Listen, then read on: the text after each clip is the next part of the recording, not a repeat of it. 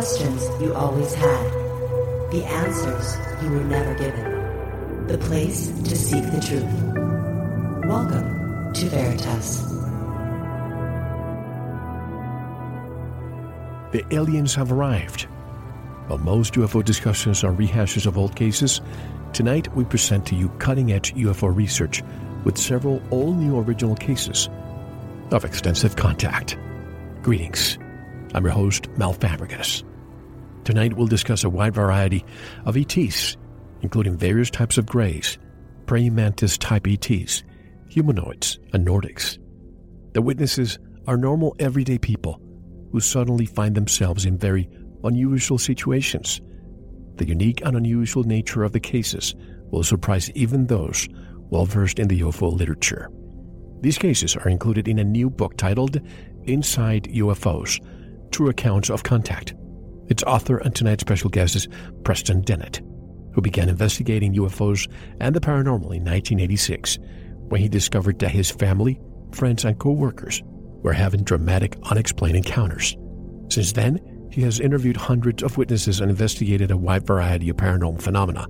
He's a field investigator for MUFON, a ghost hunter, a paranormal researcher, and the author of 20 books and more than 100 articles on UFOs and the paranormal. His articles have appeared in numerous magazines and have been translated into several languages. His website is linked at ours, where you can also find a more extensive bio. Preston Dennett joins us directly from Southern California. Hello, Preston, and welcome to Veritas. How are you? I'm good. How are you? Thanks, Mel. Appreciate having on the show. Very well. I'm so glad to have you on because, as I told you offline, your name has been around me for many, many years, and you have written 20 books. You've been at this for over 30 years. You're one of those people that, you know, a who's who in the UFO community, and I'm glad that it's been nine years, but finally we, we got you on here. But Preston, first of all, congratulations on the new book, Inside UFOs True Accounts of Contact. But the question that comes to mind to anybody who starts in this field how did you get involved in UFO research? Um, well, I can tell you it wasn't voluntary. It was kicking and screaming, really. Uh, I was oh. very, yeah, I was very skeptical. Um, this was a subject that kind of repulsed me. Uh, wasn't interested in it, did not believe in it, very skeptical and uh, thought most of my family was. Turns out they were lying to me, or keeping secrets rather. Uh, same thing. Uh, I heard this report in the news about a sighting over Alaska. Sure, you've heard of it. It's a very famous sighting by Kenju Terauchi. He's the pilot. This was in November 1986, and he sighted a UFO while flying his commercial Japanese airliner. Yep, I was going to say Japanese Japan Airlines. Yeah, right over Alaska, and uh, amazing sighting. Really, uh, the whole crew saw it. It paced their aircraft for many miles for, I think it was nearly an hour, appeared on their radar, appeared on ground radar. There were other witnesses. And, you know, none of this was in the news report. They just kind of, oh, a pilot saw a UFO and they chuckled about it and made a few nervous jokes and moved on. But I thought to myself, this is a commercial pilot. Is he out of his mind? What is, you know, is he hoaxing? Why would he say such a thing? He seems serious. I thought, you know, he's got to be lying. He's got to be on drugs. He saw a reflection off the ice cap, but there's no way he saw an alien spaceship. And I kind of started talking about it to my family, my friends, and the people at uh, my office. And I have to tell you, Mel, I got a huge shock. I was hit by a ton of bricks when I found out that my brother had seen a UFO. Uh, he saw it with his two friends my sister-in-law saw a UFO over Van Nuys Air Force Reserve Base here in California, and later had a face-to-face encounter with your typical gray type ETs. And it just went on from there. I had a friend who had a missing time encounter. He was also with someone else at the time. All these people had other witnesses with them. So this was kind of shattering my, uh, I guess you'd say, uh, my beliefs about that everyone who saw a UFO was alone. They were uneducated. They were from Kansas or something. Uh, but that wasn't the case. Uh, I was, I brought it up at work.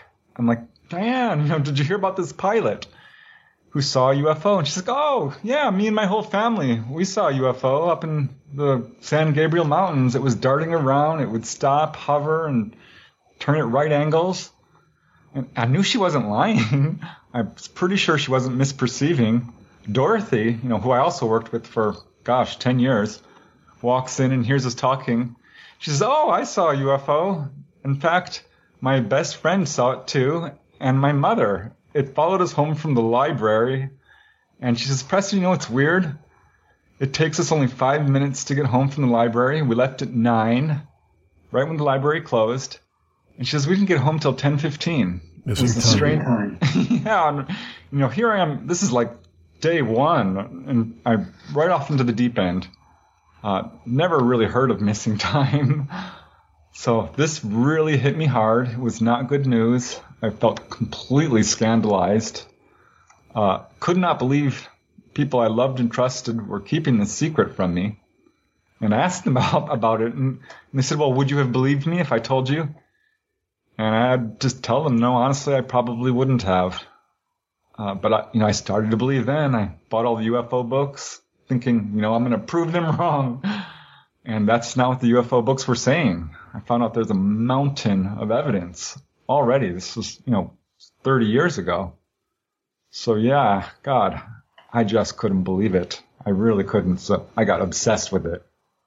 And of course, in the 80s, we had a lot. By the way, I'm getting feedback. If you could lower the, the speakers a little bit. Yeah, sure. Thank you. Well, the 80s, we, we saw a huge wave of UFOs, 1970s.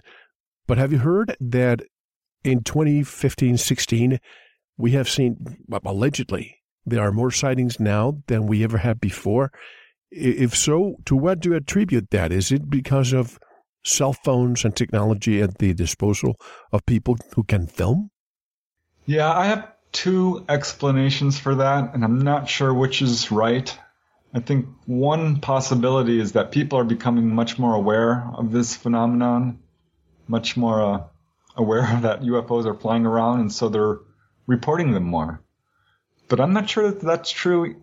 I think there is also some evidence showing that there's an escalation of sightings of this phenomena. In that, I mean, this started out in, with the modern age of UFOs in the 1940s, right? Late 1940s. Mm-hmm. And back then, there wasn't a whole lot of uh, sightings. I mean, there were waves and such, but not a whole lot of landings. Um, certainly, abductions were unheard of pretty much until the, you know, the late 60s and early 1970s. And I think what we're seeing more and more is, are these massive waves over large population centers. And I would point to uh, Hudson Valley or Gulf Breeze or Mexico City, uh, Belgium. I mean, I could go on. There's just one after another. Stephenville, Texas was probably one of the more recent ones. But it looks to me like they're putting on a publicity campaign and trending towards open contact, open official contact. I cannot see it going the other way. I think that the UFOs are here to stay. The evidence is that they've been around us for thousands of years. But what's happening now seems to me to be historically unprecedented. I mean, there's just nothing like this. If you look back through, you know, the centuries where there's just a saturation of sightings. So yeah, I think it is escalating and I think we're trending towards open official contact. Well, a few years ago, you remember the sightings in Mexico City, uh, Guadalajara, and just a couple of weeks ago, I received some video of multiple sources in, I believe it was Tijuana, the border with the United States, and it was another flotilla or armada. I mean, we're talking about dozens and dozens of these white craft moving in unison. I I don't know of anybody who have seen them in the United States, but it seems that in countries where they don't shoot them down, they seem to be more prevalent. Do you agree with that? Uh, to some extent, I think we are lagging behind here in terms of disclosure. Certainly, Mexico has been very forthcoming, and uh, other countries as well. But uh, you know, it's hard to say. Uh, we have had some major sightings here, but there's an aggressive cover up. Uh, and it's pretty rare that it makes it to the mainstream evening news. It would have to be a huge event like, you know, the O'Hare airport Oh, sighting. Chicago. Yeah, the O'Hare. Right. Um, things like Stephenville, just a few are big enough to really crack through this kind of uh, media cover up that we have. So I think we do have the sightings. It's, we're just not hearing about it on the mainstream news. I think it's interesting that you said that some of your friends and relatives kept, uh, quote unquote, kept a secret. But I don't think they do it. And I know many people who, quote unquote, keep the secret. And it's not that they want to keep a secret. They just want to keep their sanity and they want to keep their friends and family members. Because as you probably know by doing this for so many years, is that the amount of pressure and ridicule you go through by people at your workplace, by people outside in your family, they just don't understand. Those who haven't seen it cannot understand it. I mean, I personally have not had an experience that you could say, "Oh, you met an alien." I have seen, I have seen craft, I've seen lights, I've had experiences with human-looking a, a, a person who said things about my past and about my future that nobody else did, and then disappeared after I left that location after spending time with her for years. You know, very, very difficult to explain to people who don't know that this is a reality. Yeah, skeptics, they dig in their heels hard and they refuse to examine evidence, I think for a number of reasons. It is kind of scary to consider this subject. It affects you to your core. It's kind of really hits your whole world view. I mean, after I found out this was real, I had to readjust everything. Uh, I mean, it was never taught in schools. I felt, like I said, scandalized. I had, I'd become more skeptical in a way because now I have to really question everything and thinking, you know, am I getting this? What, what, what's the reality here? And, you know, I think there are still people within my circle of, you know, family and friends who have had encounters and still won't talk about it. It makes them uncomfortable. They're not happy with this subject. I think it's a really important subject. I think it's very interesting and uh, I'm fascinated by it. I'm very open at work and I think more and more we're kind of getting over that ridicule factor. Back in the day, yeah, people could be really cruel. And I'd go on, you know, TV shows every now and then and they'd put a debunker right up next to me to bash me down and in a personal way. I don't get that hardly at all anymore. So I think we're making progress. I, I mean, I sure hope so. I think the debunkers are there for a reason. As you mentioned, disclosure. Why are they keeping the secret, the, the biggest secret to humanity? If these craft come from other worlds, I mean, we haven't been to their worlds, which immediately you presume that they are more advanced than we are. If that's the case, they have comfort. Uh, they have conquered space travel. They have conquered probably disease. They have conquered energy. All those things, the two things I just said, health and energy, those are the two most profitable industries in our world. So if they were come, they were to come here and share those secrets, our biggest industries will just collapse, which will immediately cause a, a financial collapse worldwide. Wouldn't you? Would you say that this is a reason why the secret is kept?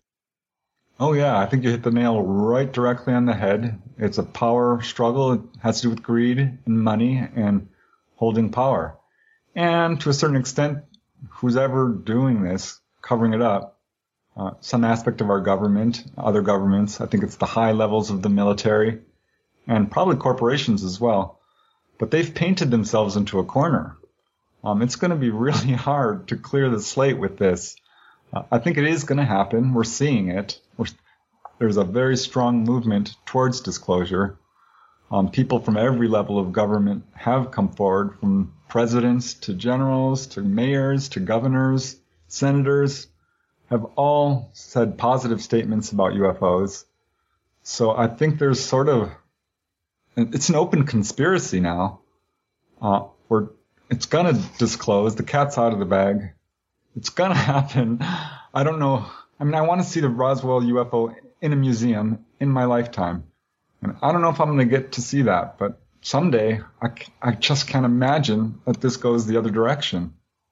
Why is it that when we think of the origins of UFO, or, or in our vernacular, of course, we have the Kenneth Arnold and the flying saucers in the 1950s, but we had the, the Roswell incident. That was kept quiet until probably, correct me if I'm wrong, was it 1978 that Stanton Friedman was the one who came out with it? And then all of a sudden in the 1970s, this blew up until now. Right. Can you imagine? Our tax dollars are being used to cover this up, and the UFO community would not even consider crashed flying saucers. The first mention, I think, was with Frank Scully's book, uh, Behind the Flying Saucers, yeah. which was, you know, viciously attacked. And now a lot of researchers are looking back at it and saying, oh, you know, there's probably a lot of truth to what was in this book. He talked about the Aztec UFO crash. But yeah, I, I mean, I totally agree with you. I think we've been very slow to pick up on this. The UFO community in particular. I mean, we were skeptical. UFO researchers, I should say, were slow to even pick up on uh, accounts of abductions and humanoids. People were, yeah, we'll talk about sightings, we'll talk about radar return cases, maybe landings, but uh, humanoid cases were slow to be accepted as well. So I guess uh, it's just very difficult for our society to uh, accept this. I'm not sure why that would be, but uh, yeah, I think that's the case. I, but you know, speaking of UFO crashes, I I'm of the opinion that they're a lot more common than people realize. It's it's not just Roswell and you know Kecksburg, Pennsylvania, and the uh, Paradise Valley crash in Arizona. I've written a series of books on. There was a crash in Paradise Valley. I thought it was the the the sighting in 1997. Was there a crash? In Arizona, in the Paradise Valley, yeah, Kingman area. Oh, Kingman, of course. Yeah, Paradise Valley was what we saw in 1997, uh, March, uh, by uh, Dr. Lynne Kitei. Is that what you're referring to? Oh no, not the Phoenix Lights, which is a which is in Paradise Valley, but Kingman, yes, the, the other, right? Right. But my point is, you know, having written like UFOs over California, um, a book about New York, New Mexico, Nevada, and Colorado is coming out later this year. Every one of these states, um, it shocked me. They all have at least a couple UFO crashes. Some up to a, I mean, New Mexico has like a dozen of them. California as well. Uh, New York has a, a handful of them. They all do. So each state has at least one. I mean, we're talking 50, 100, 200 UFO crashes in the United States alone. So, uh, I mean, what's going on here? I live in the Southwest in Arizona. You probably have been around here, I think. And when you drive at night, say from Sedona or the Grand Canyon, and you stop your car at night, the nights are unbelievable. It's almost as if you're under a planetarium. And it only takes about 15 minutes before you start seeing lights that, you know, change. They're not, they're not, uh, uh, what do you call it, uh, shooting stars. They just change direction and you think, what could that possibly be? But it's just that most people are not looking up, or they live in places like where you are in Southern California, where you have light pollution and you cannot appreciate the, the sky. But those who can appreciate the sky, I would encourage you to go outside at night and take a look. Take a chair, cup of coffee, tea, and look up. I guarantee you that in less than an hour, you'll see something, and it's going to make you question everything. Oh, yeah, I totally agree. You know, I never saw anything growing up uh, didn't really look though. And I started investigating this stuff, and almost immediately I started having sightings. And over the years, I've probably had a good dozen really good sightings. And yeah, if you want to see a UFO, you just got to go out and look for them. It's just that easy. It's like people, when you mention, I don't mean to bring the word chemtrails, but I'm sure you know what that is, right? Oh, yeah. When you tell somebody, look up and take a look at the sky, and they haven't seen, they haven't noticed chemtrails before, and they say, well, what? Those are clouds. But when you explain to them that it's impossible, that those five planes are commercial jetliners just going by and spreading these. Thank you for listening. To unlock the full two hour interview, including video formats, downloads, transcripts, exclusive articles, and more, subscribe to Veritas Plus now. Gain access to our entire archive dating back to 2008. Just click subscribe at veritasradio.com. Because you don't want to believe, you want to know. Subscribe now. To listen to the rest and all of our exclusive material, proceed to the Veritas Plus member section or join the Veritas Plus family by subscribing. Click on the subscribe button at veritasradio.com. Don't forget to visit the Veritas store for focused life force energy. Get a 15 day free trial today with no credit card required.